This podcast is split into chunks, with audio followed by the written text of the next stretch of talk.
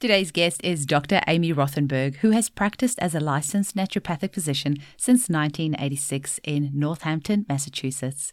She is also the American Association of Naturopathic Physicians 2017 Physician of the Year.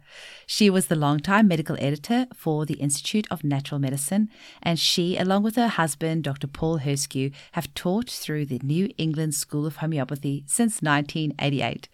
When she was diagnosed with cancer in 2014, Dr. Rothenberg sought care at a renowned teaching hospital and worked with providers with expertise in integrative natural medicine oncology to create her medical dream team. She recently released her book called You Finished Treatment, Now What? A field guide for cancer survivors. This book is a roadmap for lifestyle and natural medicine to address health challenges that persist after care and to reduce the risk of recurrence. In his spare time, Dr. Rothenberg enjoys the good life in the countryside where she lives. Enjoy the episode. Welcome to the Homeopathy Hangout, where we discuss all things homeopathy from around the world. And now, my mum and your host, Eugenie Kruger. Hello, homies, and a very warm welcome to Homeopathy Hangouts. Today, we get to speak with a very well known and much loved Dr. Amy Rothenberg. Welcome, Amy. Thank you so much for having me. It's lovely to have you on. I have been stalking you on Facebook, Instagram, and I love all the beautiful information that you put out there. You're very busy promoting homeopathy and natural health. And also, you and your husband, Paul Herscu, are very good ballroom dancers. oh, yes, we are. Oh, you've looked back a ways. We haven't posted any dances for quite a while. Yeah. I said to the other guys, you got to get something up there. People need their hit of ballroom. they do. My grandmother was an amazing ballroom dancer and, you know, well into her 80s. And I remember as a little girl looking through her cupboard with all her ballroom dresses, and they were just so beautiful. And you know that song, I'm Too Sexy for My Shirt? She once did a ballroom dance on that, and she was like in her 80s. So this beautiful ballroom dress but dancing on I'm too sexy for my shirt. It was gorgeous and we've got a video of it. It's my favorite. But anyway, That's I'm sure we can talk about dancing all day. Can you tell us, Amy, you and Paul have been doing this since the 80s. Mm-hmm. How were you first introduced to homeopathy? Well, let's see. We have slightly different stories. I'll let Paul tell his own when yeah. he'll be on at some point. But I was introduced to homeopathy at naturopathic medical school. I went to college. In, in America, you go to sort of undergraduate college, university, and you study your prerequisites for medical school. And then I attended the naturopathic medical school in Portland, Oregon. And I learned about homeopathy the first day I was there and I like what it was. And I just remember thinking, wow, that doesn't really make any sense at all. But over some years and seeing what was happening in the clinic and learning from some amazing teachers, including Paul, although he was a classmate, he had been studying homeopathy for many years before he ever got to naturopathic school and probably knew more than most of the teachers that were teaching homeopathy at the time. So that's really how I was introduced to homeopathy. And then I think, of course, it was really reinforced in my clinical practice and seeing homeopathic remedies helping people with acute problems and chronic problems and issues on the psycho-emotional realm and that was further reinforced by being a mother. Paul and I are blessed with three amazing now adult children. And I don't know how any family really gets through raising a family without homeopathy for all the bumps and bruises and the things that happen to kids in terms of the psycho emotional areas and acute illnesses and things like that. Thankfully, we never had anybody very sick with anything, but I think being bringing in the natural medicine, the perspective on a healthy diet, time outside in nature, family time, community, and connection, along with homeopathy, was just a beautiful way to raise a family. And I think that, that homeopathy has a huge role to play in that vein. Mm, amazing. And then you've got your school as well, the New England School of Homeopathy. And we've actually had several guests on the show who have said that they've studied with you, and everyone has raved about your teaching. I love hearing that. Um, yeah. Um, homeopathy, we started in 1990 and uh, we've trained really thousands of homeopaths around the world. And this coming February, we are starting our very first fully online, fully asynchronous class where people can study at their own time, at their own pace. And then we get together for office hours where people can connect and communicate, build community, and I'll ask their questions and whatnot. And it's just been a real learning edge for us in terms of going fully remote. Mm-hmm. COVID, I think, really pushed us along. And we thankfully had a wonderful class in Portland, Oregon, with a couple hundred students, professionally videotaped just right before the pandemic, a 12 weekend class. So the quality of the material is quite good. And then we come on and do updates and augment that material. And this year, for the very first time, we have started offering it, it, it drops the first of each month, a 12 hour, more introductory course, not a first aid class, but more about the philosophy and the practice and the promise of homeopathy for people who are interested. For a lot of folks who are taking it are patients of students of ours or patients of physicians in the area and they want them to understand more about homeopathy so they can really get a grasp on what is this different approach to health and healing. Mm-hmm. Uh, and then, of course, some people take that and it dovetails right into the two year course. So we've been very blessed to have amazing students who we are so proud of them and the work that they're doing in the world with their own practices and teaching and writing. And every student that we've ever had, we hope surpasses us and helps as many people as possible and plants the seeds of homeopathy around the world. Mm, well, you've actually answered my question because I was going to ask you how long the online course is if you want to. So you can actually start from beginner and then in two years be a qualified homeopath? Well, in America, though, a little bit different than in around other places around the country. Mm. There is not a federally or state by state recognized degree in homeopathy. Mm. There are a few states where if you want to do homeopathy and you're a medical doctor, you have to have extra training naturopathic doctors who are licensed now in about half of all the states, plus Puerto Rico and the US Virgin Islands, naturopathic doctors have homeopathy as part of their formulary. So mm-hmm. naturopathic doctors are legal to practice homeopathy. Many people go for a credential, which is called the CCH. You've probably seen that mm-hmm. initials after people's names.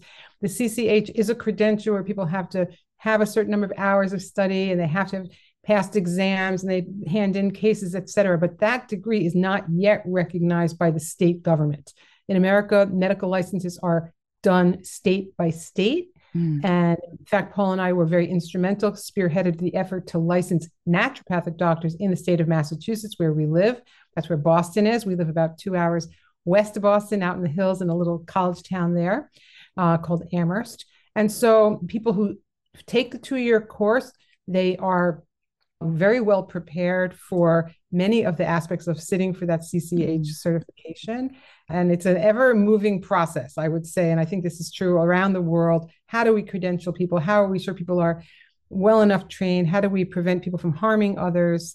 It's a big concern. And we hope to be launching people into their homeopathic careers. Mm. Now, you have been a very busy lady, and your most recent book is You Finished Treatment, Now What? Can you tell us a little bit about why you decided to write this book and what it's about? And yeah. You bet. And the, the subtitle is You Finished Treatment, Now What? A Field Guide for Cancer Survivors. And I can show you what it looks like right here. Uh, it's got a beautiful cover. It's mm. soft. I don't know what the material is they're using these days. Very soft, lovely to hold. It's lovely to behold and lovely to hold. It's you finish treatment now. A field guide for cancer survivors is the subtitle. And I am a cancer survivor. In 2014, I went through conventional treatment for breast and then ovarian cancer. I turned out to carry a genetic mutation after having tested negative for it before. My genes did not change, but the test got more sensitive. Oh, um, so really, my timing was just kind of off. But I went through really everything that conventional medicine offered: surgery, chemotherapy, radiation. I had immunotherapy, and at the same time, I used a variety of natural medicines, including homeopathy, to help enhance efficacy of conventional care, prevent side effects, address side effects that arose, and then afterward, kind of to pivot into what I like to call mop up from the impact of conventional cancer care. So I was in excellent hands in a research facility, one of the best ones in the world, Mass General Hospital. But I immediately also created what I like to call my medical dream team that included people who had other skill sets, who could help do things so that any cancer cells that might be around would be more chemosensitive. What can we mm-hmm. do to protect the underlying organs when you're going through radiation? Things like that. And I have to say that for a lot of people, they don't have that good fortune to have one foot in each world. And the, the impact of conventional cancer care, besides being traumatic and time consuming and expensive and sort of world changing for many people, it leaves people with many long term side effects. And I understood very early on that I had the right skill set to share to help people address the symptoms that persisted long after cancer care ended mm-hmm. and mm. also to shift their health outcomes. Mm-hmm. That there's a lot of research, it's not some naturopathic doctor making it up, a lot of research on certain lifestyle and natural medicine approaches that actually help to prevent recurrence.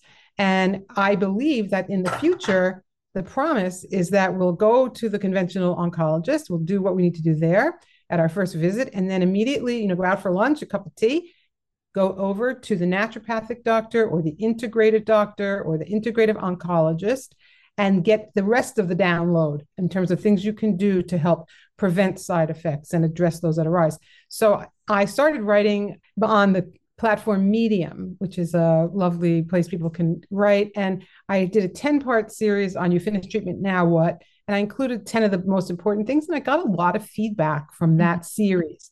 And people are, oh, you got to, you got to make this into a book. This is like, you got to, can you expand on that? I want to tell me more. And I sort of had done the 10 part series and put it down for about a year. Mm-hmm. And then COVID hit. And I was like, oh, I'm getting a little more time on my hands. So I actually started writing the book with a colleague Tina Kaczor, who's another naturopathic doctor in Oregon, who's really brilliant and really leading the effort in terms of naturopathic oncology in this country. And we met for a few times. I had my basic outline of those 10 chapters. I added eight more. And we started thinking about the best voice to tell it in. And we met a few times. And then she said, you know what? You don't need me. Mm. You don't need me. This is your book. It needs to be you, your voice. You use me as you need me in terms of some of the research. And there's 300 plus references in this book. Anything I recommend or anything I say, I tack it down to the research. So that's how the book was born. And I did not want to self publish the book. So I got an agent who sold the book to a wonderful publisher. And it's really been a wonderful uh, journey. I've met incredible people. I've done a whole bunch of podcasts. If anybody's interested in listening to other ones from different angles and perspectives, you yeah. can look at my author website. I put them all up on the blog there, and I've done a lot of them. And it's been super fun. My hope, my prayer is that this information gets to the ears of somebody who needs it. Mm. And is that person or person they love is helped by some very important information that we can get into some of it if you want, or people can find it in the book. Yeah, well, I was going to ask if you can maybe just touch on 10 of the most important things just for our listeners. It's always nice to, you know, just give give them something to walk away with at the end of the episode, something that they can go and action straight away. You bet. And I will say that there is a whole chapter in the book on whole person medicines like homeopathy, acupuncture, and Ayurveda. Although I am a dyed in the wool homeopath, I am I do that in the context of naturopathic medicine, which is has a much broader uh, footprint. And as we know, of course, the organon of medicine, it's not the organon of homeopathy. There are many things that Hahnemann brings in related to fresh air and good food and exercise. So we have a mandate in terms of our own homeopathic profession to not only give a remedy. And if you're not knowledgeable or experienced in the other pieces, that's fine. But just be sure you have colleagues that you can refer to who can help people in those areas. The main areas that I touch upon in the book, the whole first part of the book is how to change your internal environment to be less hospitable to cancer. But before I get to that, I spend a chapter, it's called How to Talk So Your Oncologist Listens and Listen So Your Oncologist Talks. I'm very interested in the idea of self empowerment and self agency. And a lot of people, when they get a cancer diagnosis, they go like deer in the headlights and they just don't even know where to look or yes. where to go. Mm-hmm. And so I give very concrete examples of ways you can improve the dynamic and the relationship and the interaction that you have with your conventional caregivers so that you can get the most and the best out of those situations with the least amount of stress. So things like bringing somebody with you, taking good notes, writing down the questions you have and saying ahead of time, I have questions I want to be sure that we save some time for. Meeting your doctors with yourself being fully dressed instead of in a gown so that they see you first as a person, not as a patient. And I have a, a this kind of a listicle of things that people can do to help empower themselves. And then the chapters basically go on a little bit of a tour around the different parts of the body and things we can do to change the internal environment to be less hospitable to cancer. So I start out with exercise, probably the number one thing people can and should do. I talk about food and nutrition, both what you should eat and when you should eat. Uh, I talk about the use of botanical medicine, herbs, the use of nutritional supplements as appropriate, the very central and important role of sleep in terms of healing and getting and staying healthy, and the role of the head game and its importance in the way that we function in the world and how we deal with these big diagnoses. Mm. And I have a whole chapter on caregivers because many people who are cancer survivors are also caregivers, and caregivers are their own kind of survivor. I have a whole chapter on that. And then I basically go into the typical common things that people have post conventional cancer care. So we start out with fatigue, brain mm. fog, lymphedema, peripheral neuropathy, dissatisfaction with intimacy and sex, and the list goes on. And then I present the natural medicine approaches that have shown evidence of working for each of those kinds of complaints. And I laid out, it's very public facing. I don't dumb it down, but it's also not filled with a lot of medical jargon. So I think people can read it. And I've had people from, I actually had my own oncology visits this week. Um, every six months, I go just kind of to say hi and check in. And I walked in, and my doctor said, I love the book. It's fantastic. It's perfect. I was so inspired. Um, yeah, I actually sent the book to 30 people in advance review copy. My publisher wanted me to do that because they wanted me to get advance praise. And I thought maybe half of them would do it. Every single person wrote advance praise, except for one, another naturopathic doctor who I think it was a conflict of interest for her. She has her uh-huh. own book coming out. But other than that, every medical doctor, osteopathic doctor, chiropractor, naturopathic doctor, cancer survivor wrote amazing advanced praise, mm. which you can read on Amazon.com if you want. but and it's also in the front of the book. Anyway, it hits a chord for a lot of people. And this is an area where there's not a lot of information available to people. The internet is awash with information. Some of that information is quite good, some of it is really bad. A lot of it's super expensive. And it's a little bit like if you don't know what you don't know, you can be totally bamboozled and worse. So I always say to people, read the book, but also find yourself somebody who does integrative oncology. Many of us now work by telemedicine, have patients all over the world. So I think it's really, this is the future. It's coming. And mm. mostly it's driven by patient demand. It's really mm. driven by patient demand. And also, I think it's driven by young, sadly, younger and younger people getting cancer who are more empowered and who are more connected into the, what's going on in the world and they want answers. They're not going to be the passive older person who just like doesn't want to rock the boat. Well, it is definitely a hot topic, and we have published 130 episodes now. I've already recorded about 145, but of all the episodes, a recent one that we had on cancer overtook all of the most recent episodes. And I've never seen an episode statistics climb that fast. I was like, Incredible. wow, it oh, really oh, and shows. the homeopathy angle, I mean, it's just so interesting to me. And I'm just going to, I'll just talk a little bit about it because this is, I know there's a lot of people that are really into homeopathy. One of the most important ways that I use homeopathy with my cancer survivors is I'm a, a single remedy, one remedy at a time. I don't use combination remedies constitutional prescriber. And I do treat people for acute issues as they arise, of course, but I'm more interested in the, the whole person. And when I understand the constitutional remedy of a person, what makes them tick, and how they move through the world, and the way that they organize their life, which is all part of constitutional prescribing, as we know, then that is going to inform the kind of plan that I make for them related to everything else. Oh, so even cool. when I'm working with naturopathic doctors who don't use homeopathy, because not all do, I say just learn the top 50 constitutional remedies, a little bit broad strokes. It'll help you make better plans for people. Because I could come up with a plan 10 pages long about this exercise, this food, these supplements, that acupuncture. But if the person doesn't have the right temperament, the mm. resources, mm. the support people, the self agency, you know, they're not going to do it. So understanding, and this is true not just for cancer survivors. This is true whatever whoever you're treating. If you're using any other kinds of natural medicine, understanding somebody's constitutional state should inform the kind of plans that you make for those people. And for me, for cancer survivors, the main areas that I they're coming in for help with are mopping up from conventional care, like I just talked about, really addressing acute illnesses that uh, and first aid things that come up like they come up for everybody. Mm. treating the more psycho-emotional symptoms. I mean getting a cancer diagnosis is a real blow for a lot of people. And no matter how kind the doctors are it's a lot to go through. And many of us have to process some of the anxiety the depression the irritability the fear of cancer coming back. There's a lot there to unpack mm. and then when i talked about that sort of brain fog fatigue, insomnia, like that whole area where conventional medicine does not have good answers. They just don't have good answers. They use certain drugs, they're not that helpful, they have side effects.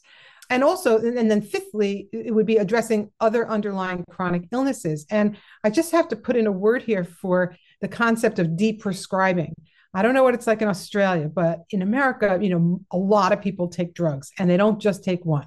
They have one for depression, they take one for gastroesophageal reflux. They take a sleeping aid. They're on blood pressure medicine and something to keep the cholesterol down. Are there five? Yeah, the Aussies like to follow America, so yeah. Okay, not sadly, far behind sadly. you. you really chart your own path over there, folks. yeah, no, they're not Um, good. yeah, it's crazy, crazy. And every time you add another drug, this concept of polypharmacy, Mm. we also have the concept of the prescribing cascade, where you take one drug for something and you get side effects from that drug, and you take another drug to treat the side effects.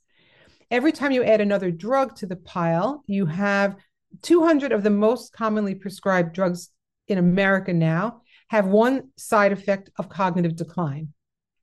Okay, so if you just do the math and you think about all the people that have different kinds of cognitive decline, all the Mm. way to Alzheimer's and Mm. di- different kinds of dementias, I think we're causing that by our love affair with pharmaceuticals. Mm. So if I can use homeopathy to address a complaint for which a drug is prescribed, I will reach out to the prescribing physician and we'll try to work on a deprescribing approach. So many doctors are trained very well in pharmacy and pharmaceuticals, not so well in deprescribing. We deprescribe while at the same time encouraging the person with lifestyle medicine and natural medicines, including homeopathy, so that we can get people either on a reduced dose of medication because most side effects, almost all side effects, are dose dependent. If you can get somebody down on much less of something, that's really worthwhile. And Mm. those of you listening who are taking a lot of drugs, I'm not judging you. I'm just saying there might be a better way. And we Mm. can look at all the drugs and we can think which is one that maybe we can start to think about lowering Mm. because we're increasing our exercise or we're improving our diet or we've Mm. brought in mindfulness meditation or we're taking these supplements that we know also act at that exact place. Mm. And I would say I have been blessed. I've just had a lot of energy my whole life. So I have written extensively on many common ailments. You can type in my name like Amy Rothenberg insomnia, Amy Rothenberg hypertension, Amy Rothenberg anxiety in children. And I have written a lot about the other natural medicine approaches besides homeopathy, because you know, Oh, homeopathy, there's no specific remedy for that complaint. There's a specific remedy for that individual with that complaint. If I'm going to talk about homeopathy, I'm going to talk about how we prescribe in a general way. And that's not going to be specific for the particular diagnosis. Everybody knows that. Mm. Well, I need to unpack a few things of what you've just said because that was like a powerhouse of information. the first thing is I love that in the book you talk about empowering the patient. I also don't even like like I never use the word patient in my clinic. I always say client because they're choosing to work with me and I always feel like the word patient feels like, you know, somebody else knows all the information and you're the one that doesn't. So I have a love-hate relationship with that word. But that you are empowering them when they're going to the oncologist to ask the right questions. And that is exactly where I come from, but with a different spin. So with mothers, when they're going to the doctor and their child has an ear infection, making sure you're asking the right questions. That doctor has that information there, and they're probably just so used to nobody asking questions, and that's why they don't put it out there. But sometimes if you actually take the time to pick their brain, they will actually give you that information and help you be more empowered, and they'll have more respect for you. And it's uh, more of a teamwork relationship then rather than the know all. And also, another place where I feel it's really empowering is uh, mothers who are pregnant. And then when they speak to their midwife or their OBGYN, that they're asking lots of questions. You know, always like use these people. They've studied for many, many years. They've got lots of information. I'm sure they would love to share bet. it with you and uh, making you feel more empowered because I have got quite a few clients who have had cancer in the past. And one of the big regrets that they always say is that they just went along with everything and they didn't ask enough questions. Yeah. And yeah. that's a That's big thing. So I love that you have that in the book. And I'm not surprised Yeah. that your book is so holistically minded because you are a holistic practitioner, that you've got the diet and there, you've got the sleep, you've got the exercise and the questions. And I love that it's got all those different aspects in there.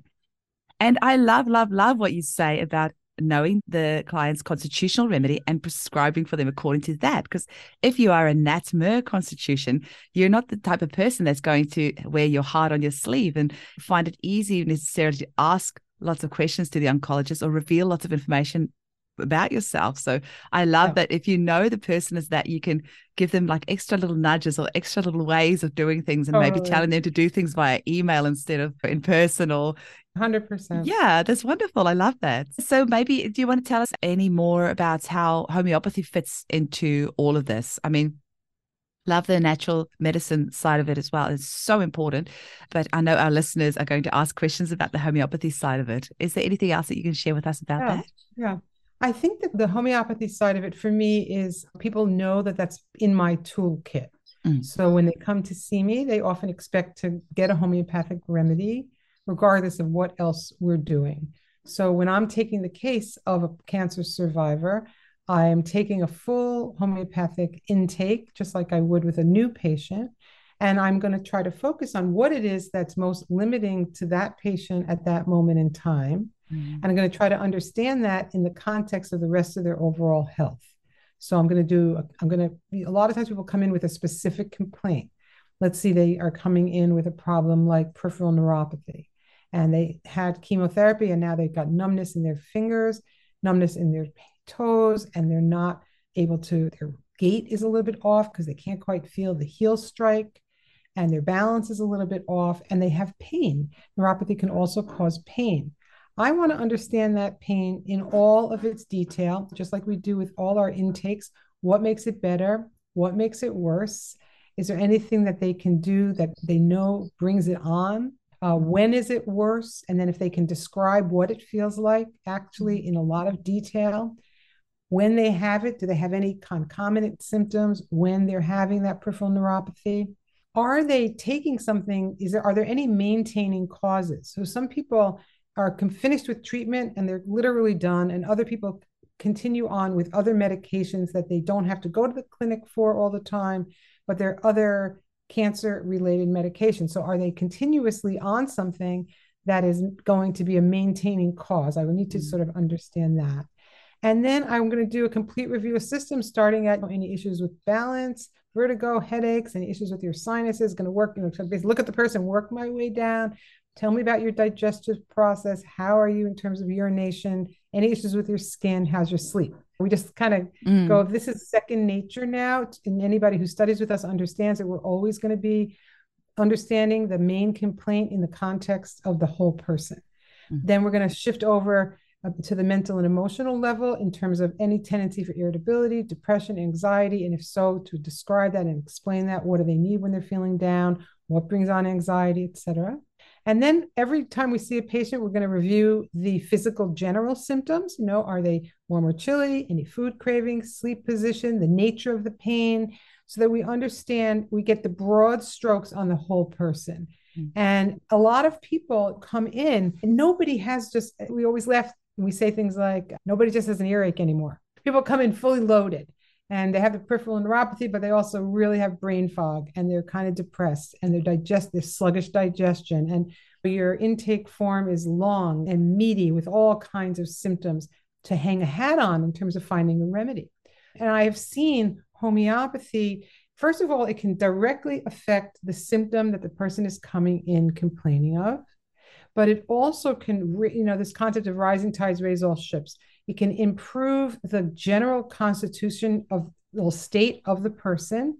And a person has a little more energy. They often have a little more ability to focus. They have a little more self agency. They can make some better choices in terms of the lifestyle things. So we see a person moving into a positive spiral of health mm-hmm. instead of a negative spiral of health. Mm-hmm. And I f- often feel when I'm working with a cancer survivor or other people with chronic disease that I am reaching my hand out and down and pulling them back into the land of the living, pulling them back up into some joy and some connection with others and some feelings of satisfaction and self love, mm-hmm. all the things that are roots to healing, I feel. And, you know, there's not a lot of other medicines that can really do that. And that is the beauty and the promise of homeopathy. It's not here in this case specific for cancer survivors, but cancer survivors have been through a lot and there's a lot of them. You know, there are hundreds of thousands of cancer survivors now, be, partly because there's more and more cancer, which is bad, partly because treatments have gotten better. Things that used to be a death sentence, people are living and surviving from years, years, years on end. And I, I would say that homeopathy, as well as the content of my book, they are also relevant for people who are living with cancer.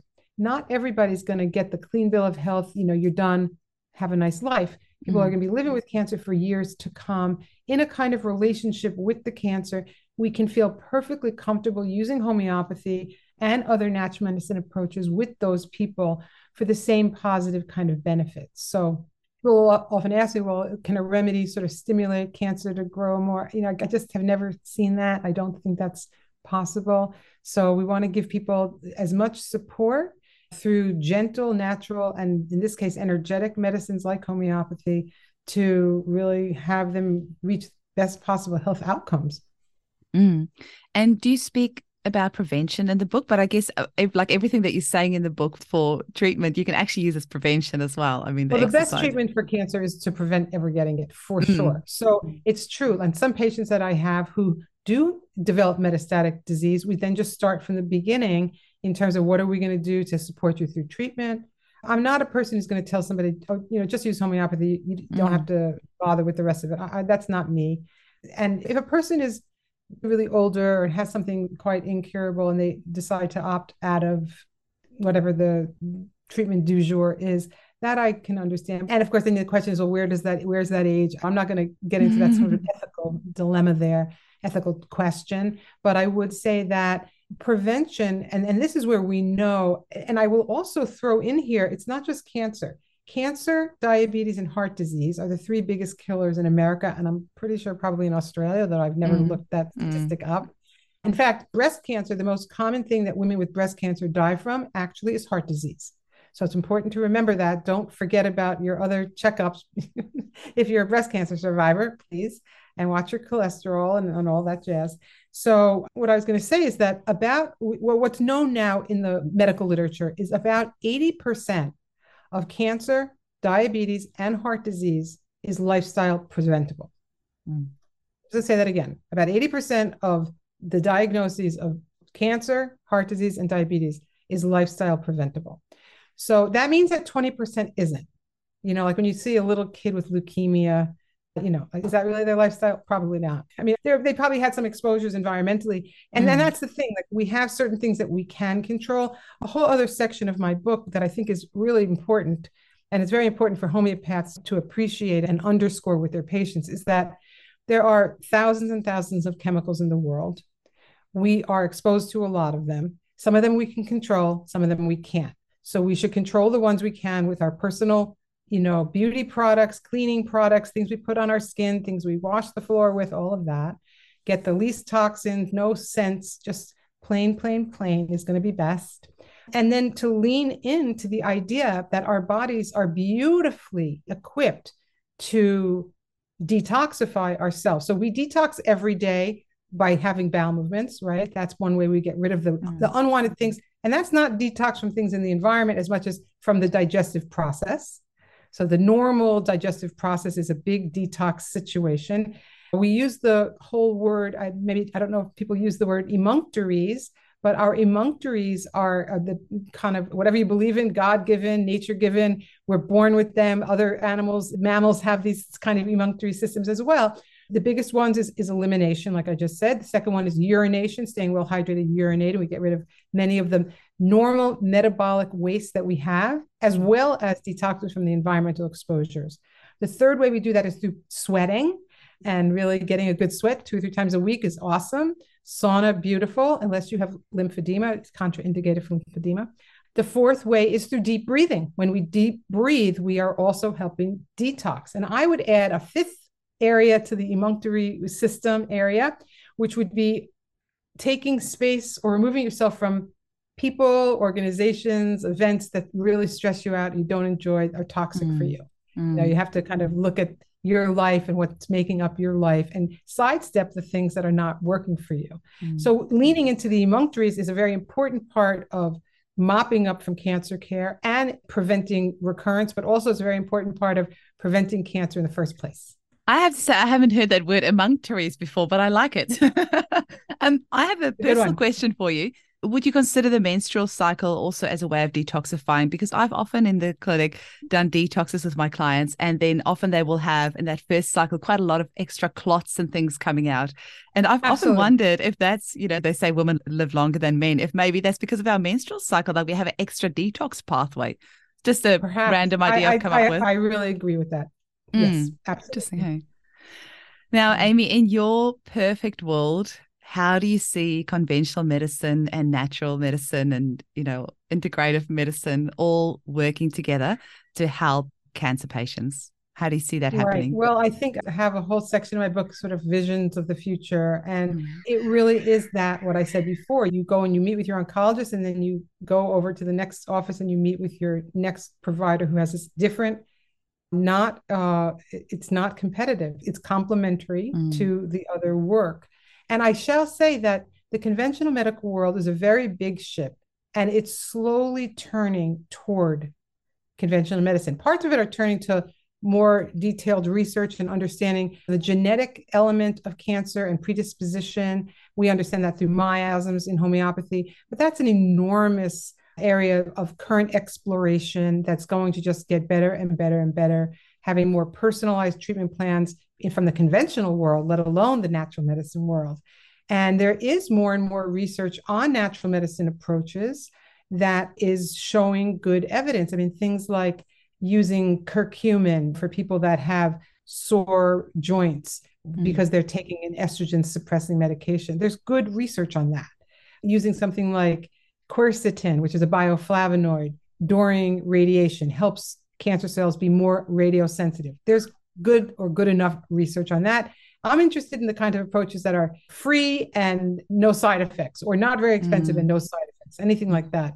We're interested in that. So, yeah, I mean, I think that this book, one of the goals of the book is to really, as a as sort of an offering to my conventional medical providers, my own providers, and the community of providers working with oncology patients, that patients are looking for this. They want this. In America, 75% of people in conventional cancer care are doing some kind of natural medicine.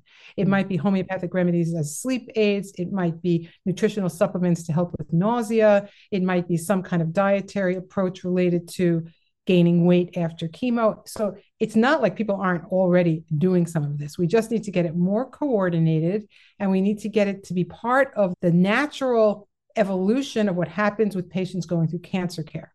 Mm. Because this title of this book literally is something that people say to me all the time. Now what? Mm. They have mm. like 10 minutes of elation because they're so happy to be done. And then it's like the deer in headlights because you know the, the rallying cries have ended nobody's mm. bringing nice meals anymore mm. they don't have to go in every couple of weeks for something and especially people who are on their own and don't have a lot of community and connection this can be very challenging. I do have a whole section in the book on community and connection and the research and how the research points to people who are connected have better health outcomes. They live longer. It's not just a theoretical thing that would be nice if you had a partner. It's not that. And it's all kinds of community. It's not just partners or children. Mm-hmm. So that's something that I it's a it's like another conversation that I'm having with my patients ensuring that they have somebody they can talk to when they're feeling down, somebody they can reach out to if they're not feeling well and there's a lot of people feeling isolated these days, and, mm. COVID didn't help. It did COVID not. didn't help. No, definitely not. The homeopath in me is interested in the nautical themes because he said about the medical system being a big ship and rising tides raise all ships. and I don't know if you noticed, but on the cover of my book, there's a compass Oh, and, and, I didn't put that one designer, together. terrific designer. At the top of each new chapter, she put the true north symbol. Oh, that's cool. Anybody who lives in my area should just swing by. I created a clear sticker out of that true north sticker, and I put it on a beautiful organic dark round chocolate with a gold wrapper that I gave away at my book launch party. I have mm-hmm. leftovers. Ooh. And then at the very end, when I'm talking about, there are a lot of references, as I mentioned, and there are a lot of acknowledgments. And on the top page of the acknowledgments, I have a, pic, a beautiful oh, little lighthouse. lighthouse. Oh. I love lighthouses. To me, the metaphor about lighthouses and being guided away from danger and to safety is such a beautiful metaphor for this book. The danger of cancer itself, the necessary danger of treatment, and then mm-hmm. where is the path toward the light and toward the mm. safety and the resilience and the healing. And that's one thing I would say, any of you listening to this podcast, if you are a cancer survivor, you've been through a lot, or you work living with cancer, I always lean into the idea that we are a resilient being. Many of us are able to bounce back we may bounce back in a slightly different direction, mm. but hmm. we can bounce back. And for those people who are going to die from cancer, first I will say we are all going to die from something. Mm-hmm. Many people who have cancer who wind up dying from something else, as I alluded to before. But we have the opportunity each day to make good choices to impact our quality of life and our health outcome Mm, beautiful. Well, I was going to ask if there's a final message you want to leave us with, but that was a pretty good message.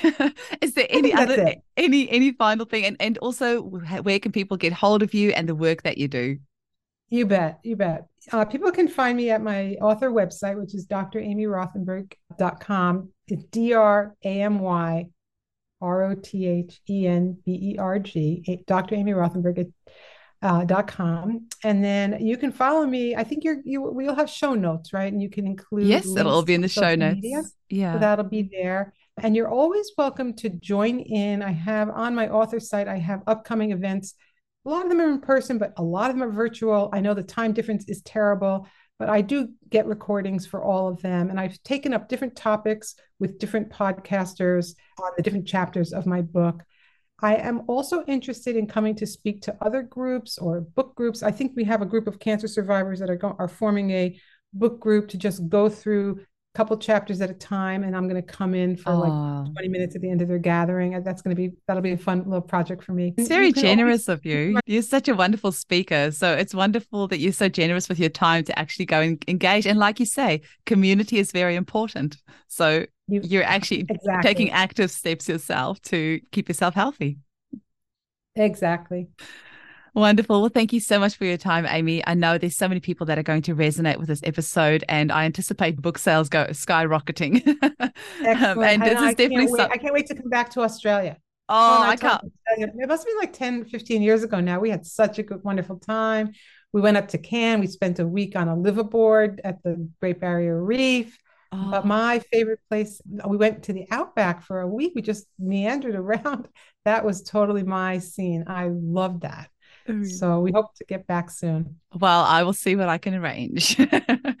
wonderful. Thank you so much. Have a wonderful You're day. welcome. Bye-bye. Bye.